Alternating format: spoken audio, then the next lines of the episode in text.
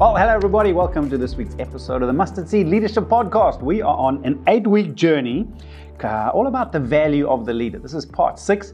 And uh, over the last couple of weeks, remember, this is not how valuable are leaders, but rather how much value do you see in yourself as a leader. And uh, here's what we've covered so far. Quick recap. Number one, poverty spirit. That's the enemy of value. Remember, poverty spirit is not about money, it's about your sense of value. A poverty spirit or poverty mentality is a limiting way of thinking built on a spirit of lack, defeat, neglect, or helplessness. Second week, we looked at a poverty mentality is a gospel issue. When the gospel doesn't connect people to their heavenly Father, they're left trying to earn their value from the world rather than receiving it from the Father. Thirdly, valuable people live valuable lives and add value to others. That's why this is so crucial. Leaders, we are called to add value. The saddest thing is a leader who needs value from people because then they're not trying to lead them, they're trying to get something out of them. And if we don't understand our value to the Father, we're going to try and earn our value from the world while we shrink our lives down to our small sense of value. Then we began to look at the first of five ways that the Father communicates value to us. Uh, in week four, we looked at the Father reveals your value through the way you are made. And then last week, the Father reveals your value through what Jesus said. So let's dive into the next one. How does the Father try and speak value over our lives? This is for everyone. Every believer needs to know this, but especially leaders. It's critical. If we're going to lead people, we need to lead from a place of value because valuable people add value to others. So, number six, your father reveals your value through the price he paid to get you back. Now, this is the heart of everything. Probably the most powerful way that God demonstrated how valuable you are is the price that He was willing to pay to get you and I out of slavery to sin, death, and Satan. And it, interestingly enough, it says in Psalm 49, verses 7 to 9, it says, No one can redeem the life of another or give to God a ransom for them. The ransom for a life is costly. No payment is ever enough so that they should live on forever and not see decay. In other words, there's no earthly price that the father could pay. I love that. Or give to God a ransom for them. The ransom for life is too costly. That's why it took God Himself, sending His Son Jesus Son of God, became the Son of Man, and it was his death. That's why uh, in 1 Peter 1 18 and 19, for you know that God paid a ransom to save you from the empty life you inherited from your ancestors. And it was not paid with mere gold or silver, which lose their value. It was the precious blood of Christ, the sinless, spotless Lamb of God. There is no higher price in all of the universe that God could have paid for you and I. In other words, when God looked at us and He looked at the price tag on the back of our neck, that's the price tag He paid. Not the value you see in yourself, but the value that God sees in you and I.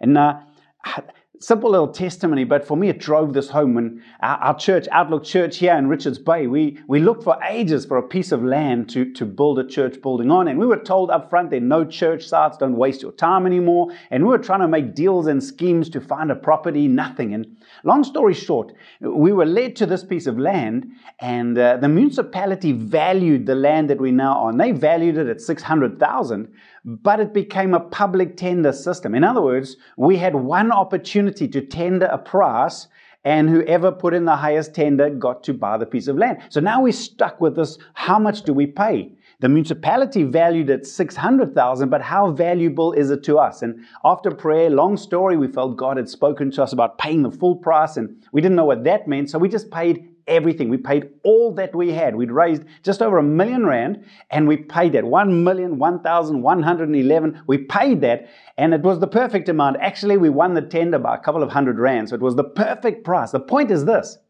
The world, the municipality set the value this level, but God said, pay the highest price. And we paid everything we had. In exactly the same way, maybe you valued yourself three out of 10 or four out of 10, and maybe God should pay what I feel I'm worth. No, he paid what he valued us at, the highest price in the universe, the blood of his son Jesus. Now, just very quickly, what's interesting is, is to compare the Old Testament thinking to New Testament thinking. Remember, the Old Covenant was a covenant of performance, of work, of law. You earned your righteousness through your performance, obedience to the law.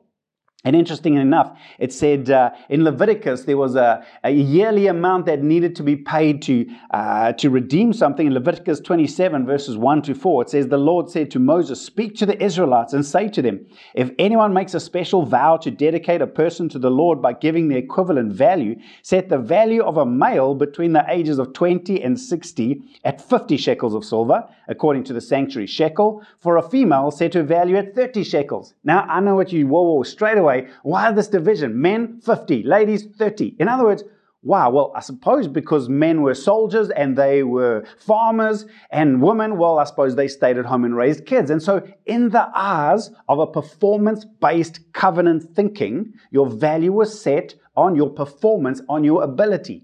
Now, what does it mean in Christ? What does it mean in the New Testament? Well, in uh, the New Testament, it says in Galatians 3, verse 28, there is neither Jew nor Gentile, neither slave nor free, nor is there male and female, for you are all one in Christ Jesus.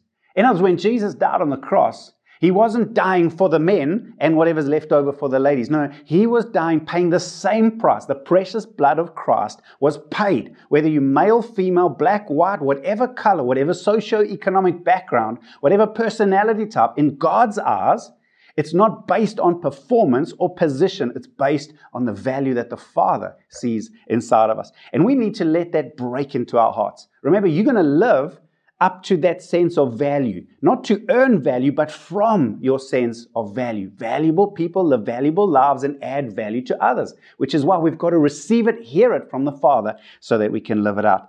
So, Big idea God paid the same price for male and female, slave or free. Our value is not based on gender or economic status or worldly performance. Our value comes from the Father. So I want to leave you with a couple of quick, quick questions to ponder, uh, either by yourself or with your team. And so I want you to compare how valuable you feel with the value your Father sees in you. Remember, I got you to do that exercise if you had to put a number. This is how valuable I feel, but this is how valuable the Father sees me. I see myself as maybe a three, but the Father sees me as a 10. Now, question one What is the primary factor that's currently setting your felt value? In other words, do you value yourself based on performance, economic success, ability, achievement? What are you basing that on? Question number two How big is the gap between your felt value and the Father's revealed value. In other words, if I'm still seeing myself as a three and the Father sees me as a 10, that's a big gap. That's a seven of a gap. Question number three Have you had a revelation of how insulting that gap is to the Father? Are you ready to repent of living by a worldly sense of felt value rather than your Father's declared value? And I hope that pierces your heart. That pierced my heart. For me to continue to see myself as a three out of 10 is an insult to my Father. That gap is a gap that needs to be repented of. Father, forgive me. I want to see myself the way you see me so that I live as a 10, adding value to others and not desperately trying to find my value in the world. I hope that makes sense. I hope the Father is speaking it into your heart so that we can live out valuable lives as leaders. We've got two more to look at over the next two weeks. Until then, can't wait to see you. God bless and bye for now. Thank you for listening to this week's episode. Remember, if you'd like the notes that come along with this episode or any one of our past episodes, you can visit outlookchurch.co.za forward slash mustard seed leadership, where you can see all our past episodes, all the resources and notes that go along with this. Until next time, keep growing.